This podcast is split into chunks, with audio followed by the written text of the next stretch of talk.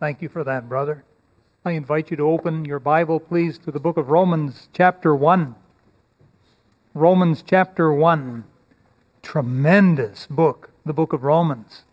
And uh, here in chapter one, we are given such depth of learning in the Scriptures. I am not ashamed of the gospel of Christ, for it is the power of God unto salvation. It was this word power that was uh, the Greek word behind it, uh, dynamis, which is translated um, as power, but was used by um, uh, that inventor of dynamite there. And uh, that's what he that's where he got the name from. Called it dynamite. And that's what the gospel is. It helps it helps get people saved. Verse seventeen, for therein is the righteousness of God revealed. Now watch this. From faith to faith. From faith to faith. As it is written, the just shall live by faith. God is interested in faith. Men don't get saved by works.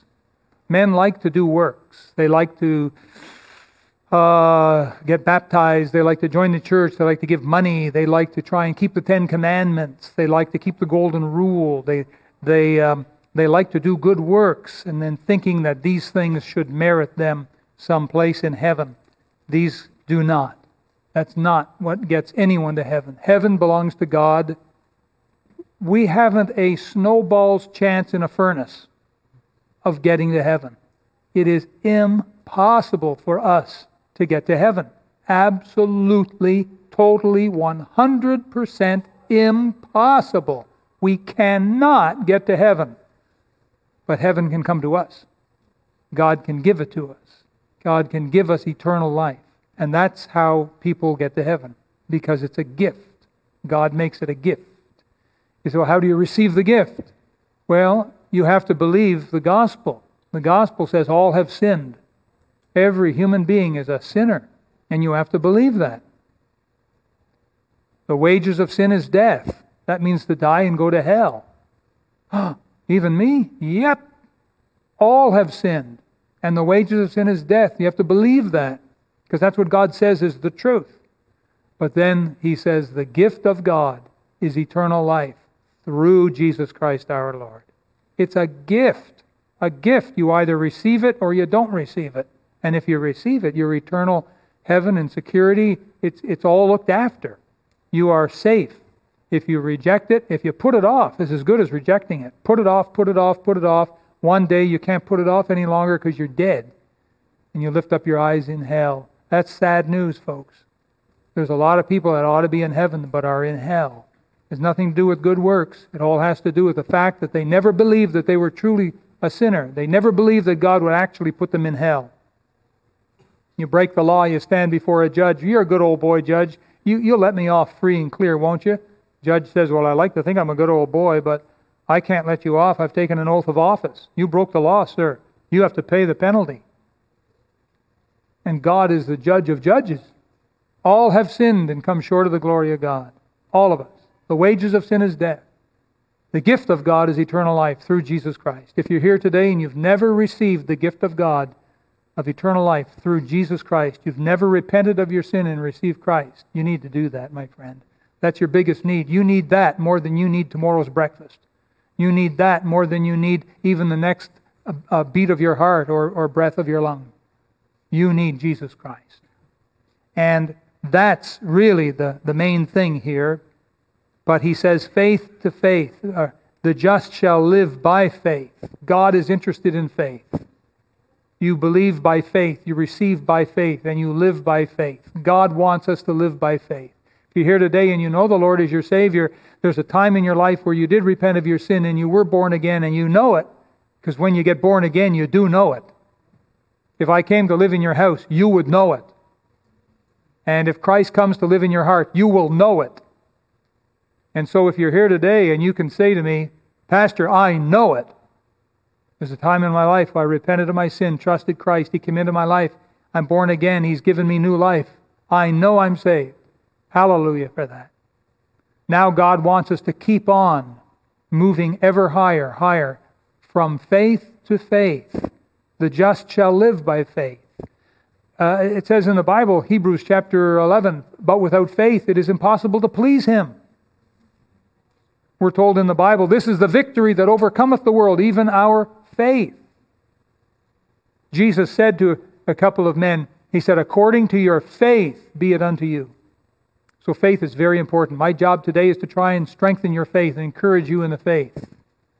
We've got exciting days ahead of us. And the only way that we're going to be able to keep up and to be more than conquerors is by faith. That's going to be the answer. Let's have a word of prayer together. And we'll look at this message, faith to faith. Heavenly Father, help us now to really put our heart and mind onto these words of Scripture from faith to faith. Search our hearts, O God, and see if there be anything holding us back from living by faith. Father, I pray you would strengthen the faith of every believer here. And if there be one, and I kind of think there is, who's not yet been born again, that you'd please speak to that heart and grant them the gift of faith to believe the gospel and be saved today. And we ask it in Jesus' name. Amen. Let me tell you an interesting story. Back in eighteen twenty-nine, there was born a famous Apache leader by the name of Geronimo. His mother named him Geronimo. As I understand in the Indian culture, uh, the mother would do the naming based upon something she saw. You say, well, what, what does the name Geronimo mean? It means the one who yawns. Why in the world would his mother name him the one who yawns? Maybe it has something to do with his no good deadbeat father. Poor attempt at humor there. However, a few years go by, and eighteen forty-eight, the Americans begin settling in Apache lands after the war with Mexico, and Geronimo, who was a young man at that time, began leading some raids and attacks, and soon he rose to prominence. Once, while making a very daring escape, he made this big leap in order to get uh, away from the U S cavalry. Uh, this happened at Medicine Bluffs in Oklahoma. And apparently, according to historical records, Geronimo supposedly shouted out his name as he leapt, as he leaped away from the U S cavalry. Geronimo! And he leaped, you see. Now, fast forward the clock to World War Two. D-Day, nineteen forty-four, when they uh, invaded uh, the beaches of Normandy. And uh, the Americans were training the paratroopers, the young men that would jump out of the planes with parachutes. And so they were training them. Uh, Colonel um, Howard Johnson was training the five hundred first paratroopers. And uh, these young men would get up in these tall towers and practice jumping off. Uh, they had some kind of lines and whatever to protect them, but they were jumping off in practice for D-Day, and at some point the young men got it into their head to shout Geronimo.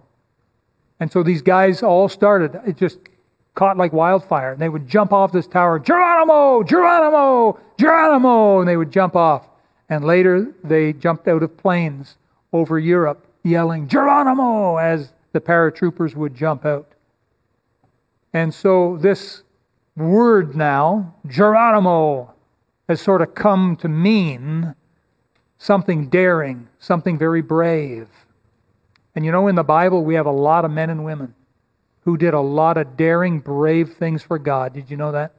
Let me tell you a couple of them. One is Moses, who led the children of Israel out of Egypt through the Red Sea. And by the way, they did that by faith. Joshua later led the children of Israel out of the wilderness and into the promised land, again by faith. The children of Israel followed Joshua by faith. Caleb, at eighty years of age, went after to capture a mountain. He said, I want that mountain, it belongs to me. Made it into our hymn book even. Caleb, eighty years young, I want that mountain. Daring exploit for God.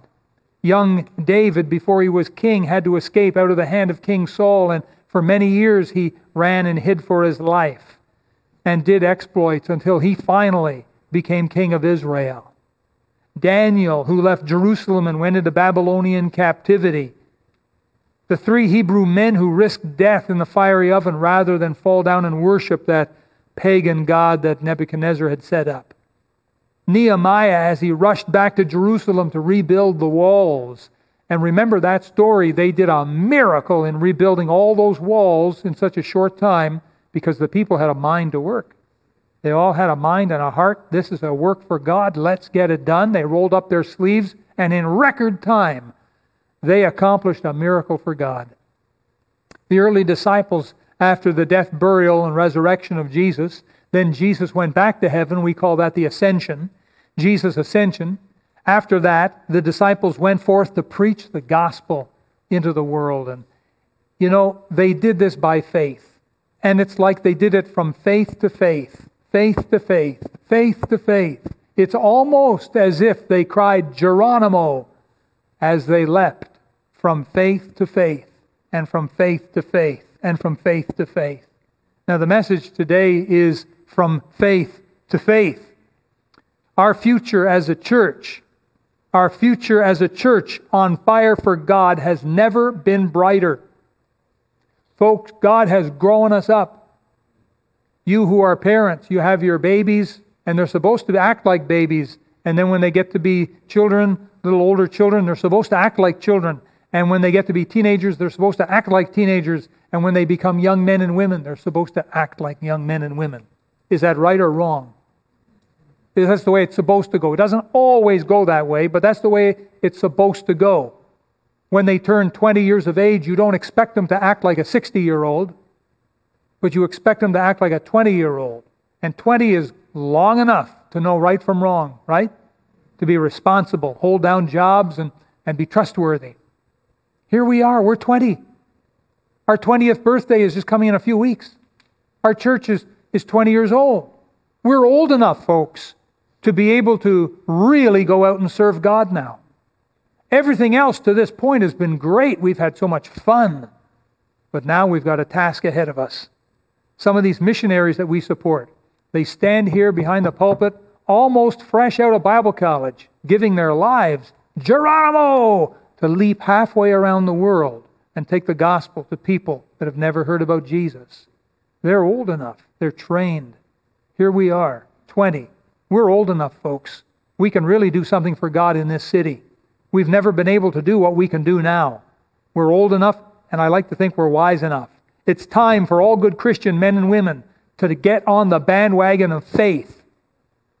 The prospects ahead of us require that we rise to a new level of faith. It's no good for us to go backwards. This church actually had its inception in the living room of my house twenty years ago. In the living room, there were six of us, my family of five and one old lady. We sat in the living room. My first pulpit was a cardboard box. I preached the Word of God. Well, it wasn't too long before we got out of that place, and we got into the Bear Creek Park Pavilion. And from there, we went to nine oh six one King George. We kept growing and growing. Then we moved across the street over here. And we kept growing, and we outgrew that. And then eight years ago, we moved in here. Well, what's the sense in going back to the old place, half the size of this? Or what's the sense in going back to the other place, half the size of that? What's the sense in going right back to the living room? What's that? That's not right. That's no good. That's not God's plan. God's plan for us is to go into all the world, preach the gospel, to be fruitful and multiply, to grow. It was Jabez who prayed to God, "Oh, that thou wouldst bless me indeed and enlarge my coast." Oh, Jabez, can't you be happy with what you've got? No, it's for God. Jabez was a freedom fighter. He wasn't wanting it for himself, selfishly. He was wanting to help conquer the land for God. Jabez was a freedom fighter. "Oh, that thou wouldst bless me indeed and enlarge my coast, and that thy, thy hand might be with me, to keep me from evil, that it might not grieve me." What does that mean? It means, Lord, don't let my people die. Don't let my people die in battle. Keep your hand upon us. Don't let it grieve me. You know, sometimes I get grieved when good people leave the church. As a pastor, it hurts. It grieves me. Can't help but. Sorry, it's the way I am. I want to see things grow. It's the same, say, for a, a parent. Maybe their, their child gets into sin and leaves home. It grieves the parent. Or the child dies. You got to bury a child. Worst thing ever for a parent is to have to bury the child. Worst thing ever. My opinion only. Well, I don't want to see us shrivel. I want to see us grow and be everything God wants us to be. I know that there are some Christians that they go to a church and they say, oh, that's a nice size. I like this size. Let's just stay this size. Well, the child, you know, some of your golden years, you know this as parents, when your children are, say, between four and maybe ten years of age, approximately, give or take, those are wonderful years, golden years. Mom and dad, wow, they're the greatest people in the whole world. You have so much fun. Their kids are so creative. They get into little problems, but, you know, you correct them and away you go, and it's a family. Those are your golden years. Then your kids grow. Oh, don't grow, don't grow, don't grow. Well, you're saying no to the plan of God, my friend. This church started with six people. We we have about two hundred thirty people, names on the register now, who come regular and semi-regular. We're about two hundred thirty, something like that. Boy, we can't fit in the living room anymore. And some people say, well, I like the size of this. If it gets any bigger, I'm out of here. And that's why some people leave churches. Because the church grows, reach more lost souls, get them saved, get them baptized, added to the church like God's plan says. Oh, it's, it's bigger. I, I'm, I'm leaving. Not a good reason to leave a church, folks. Again, my opinion only, but on that one I'm right. The time has come for us to say Geronimo and to rise to a higher level by faith so God can really use us. Now you might say, well, that's all well and good, Pastor, but how are we going to rise from this level to the next level? I'm glad you asked that. Turn in the Old Testament, please, to the book of Psalms. Go to Psalm eighty-four. Psalm eighty-four. I want you to read a verse out loud with me. We're going to read verse eleven.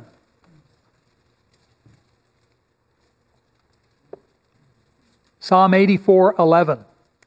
Read it out loud with me, please. For the Lord God is a sun and shield. The Lord will give grace and glory. No good thing will He withhold from them that walk uprightly. Now it says here, no good thing. Good in the widest sense possible. It means favor. It means bounty. It means salvation of loved ones. It means that and a whole lot more. And we've already seen many good things. As a church, this building is a good thing. We could not grow and hold these size of crowds in the old building. It was too small. The child grows. Hey, look, Mom, look. Junior's pants are too small. He's outgrowing them again. We got to get new pants. Can't let him down anymore. We got to go to the store and buy new pants. Oh, look, he's walking funny. His feet are growing. His shoes are too small. Funny how clothes shrink, isn't it? And uh, the building shrinks. You know, this building is starting to shrink. I believe that we have people that have come and gone because we're packing the building.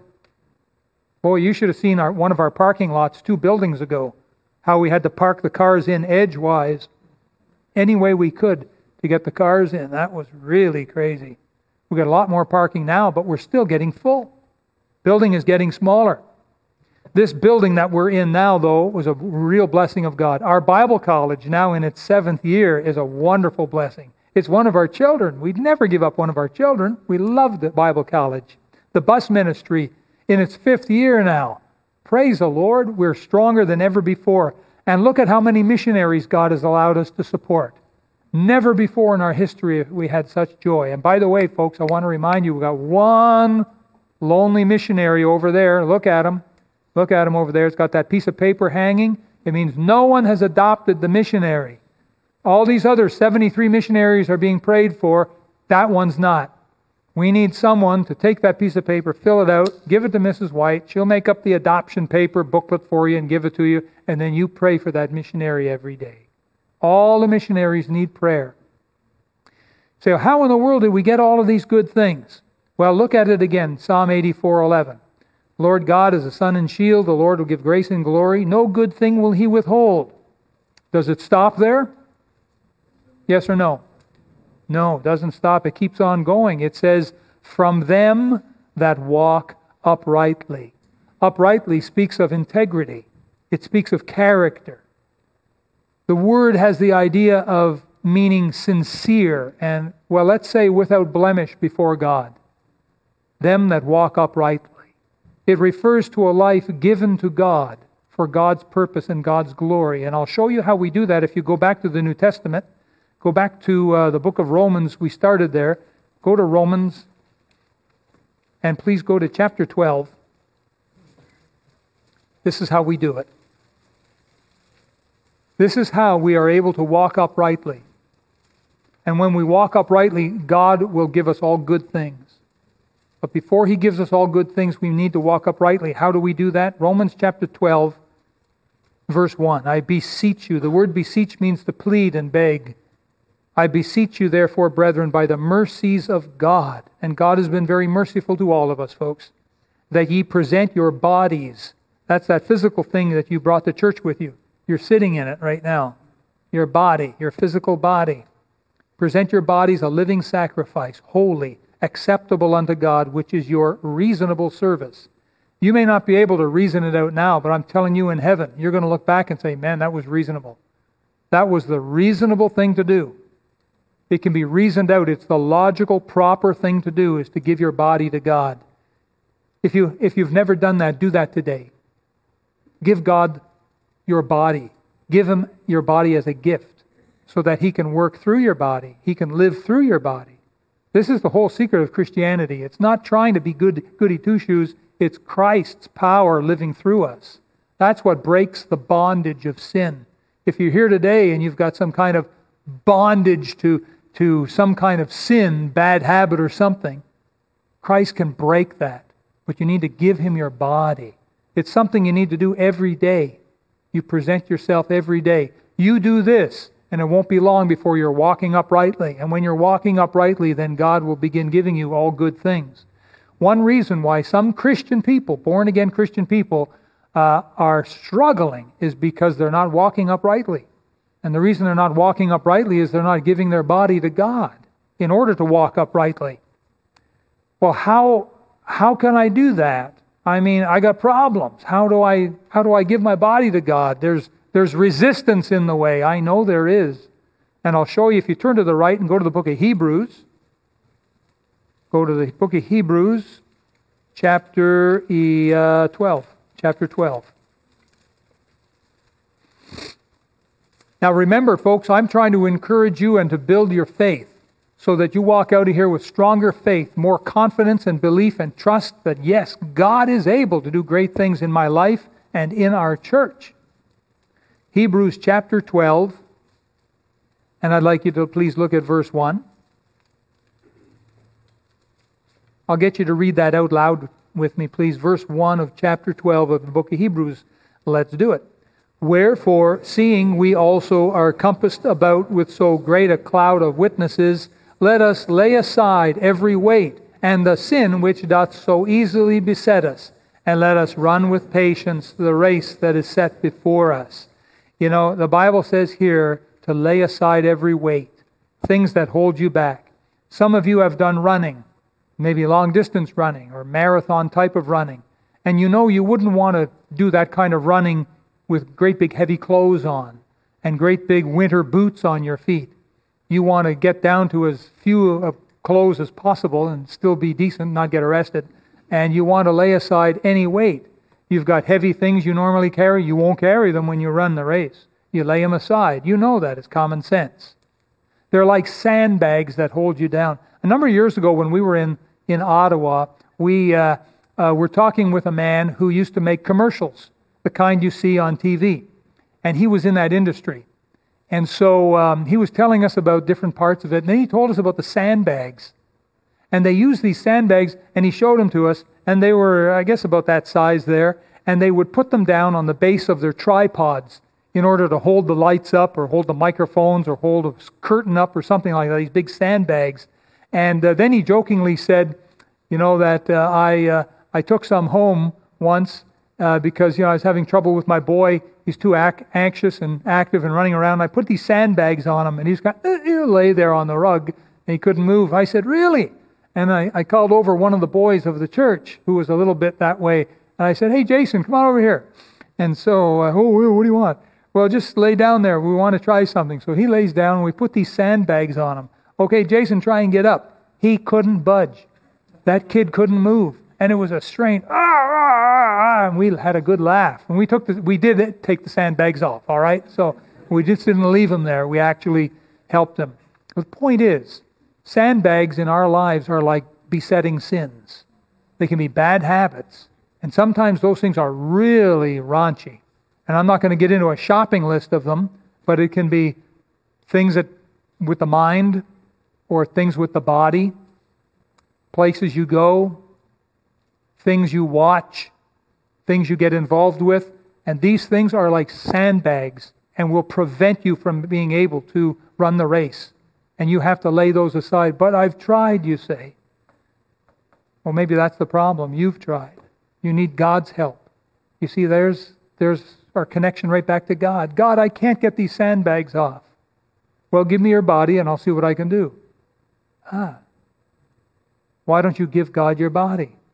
Okay, God, I'll give you my body. That's everything about me, God. I'll give you my body, I'll give you my soul, I'll give you my spirit, anything you want, I'm going to give to you right now. You do that and then start praying, God, help me now. Help me, please.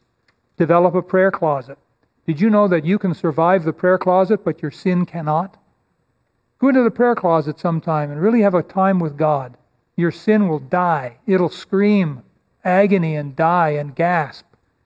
Your sin can't, can't exist in close with God. You get in close with God in your prayer closet, you can survive and you'll thrive. Your sin will wither and die. That's what you want. You know the feeling sometimes you have after church when you've been to a glorious church service and you feel close to God? That's what you want to get every morning in your prayer closet. That's what your prayer closet's for. And that's what will give you the ultimate victory over these things. And before you know it, the sin is broken, the bad habit is broken, the chain has been broken. And you'll really feel free, freer than you've ever felt in your life. And it's nothing really you've done. It's what God has done for you and through you. That's why I believe in the power of God more than I believe in the power of Alcoholics Anonymous. I believe in the power of God more than I believe in the power of of uh, the the addiction, the the drug uh, drug anonymous, or uh, put in anything you want, greed anonymous, pornography anonymous, any of those things. Any besetting sin, I believe in the power of God more than I believe in the power of man. You stand in front of a mirror and say, you're not so bad, you're okay, you're as good as the rest of them, you'll get through, buddy, keep your chin up. All this self-help stuff, that's nothing. That that that that's like trying to get a murderer, you know, to teach you how not to murder. That's trying to that's like trying to get a rapist to teach you how to get victory over pornography or something. Get rid of that stuff. Go to God. Get God's power through you. That's what'll clean you up. That's what'll break any any fetter, any chain whatsoever. Remember Psalm eighty-four eleven. No good thing will he withhold from them that walk uprightly.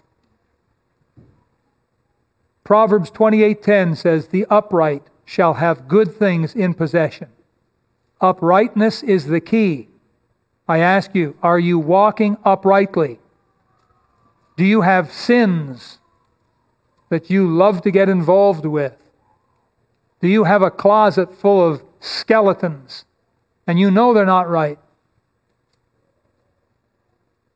Only God can really clean out a closet. Only God can break these, these things. D. L. Moody was one of the great, greatest evangelists. He died in eighteen ninety-nine. In the last year, in his last year of life, after he preached the sermon on Psalm eighty-four eleven, he preached that a sermon on that psalm. No good thing will God uh, with, uh, withhold from them that walk uprightly. A woman came to see him after the service and said, Mister Moody, I wish you would pray for my husband. He's not saved. And Moody said to her, I'll pray for him on one condition. She said, what's that? Are you living up to the conditions of Psalm eighty-four eleven?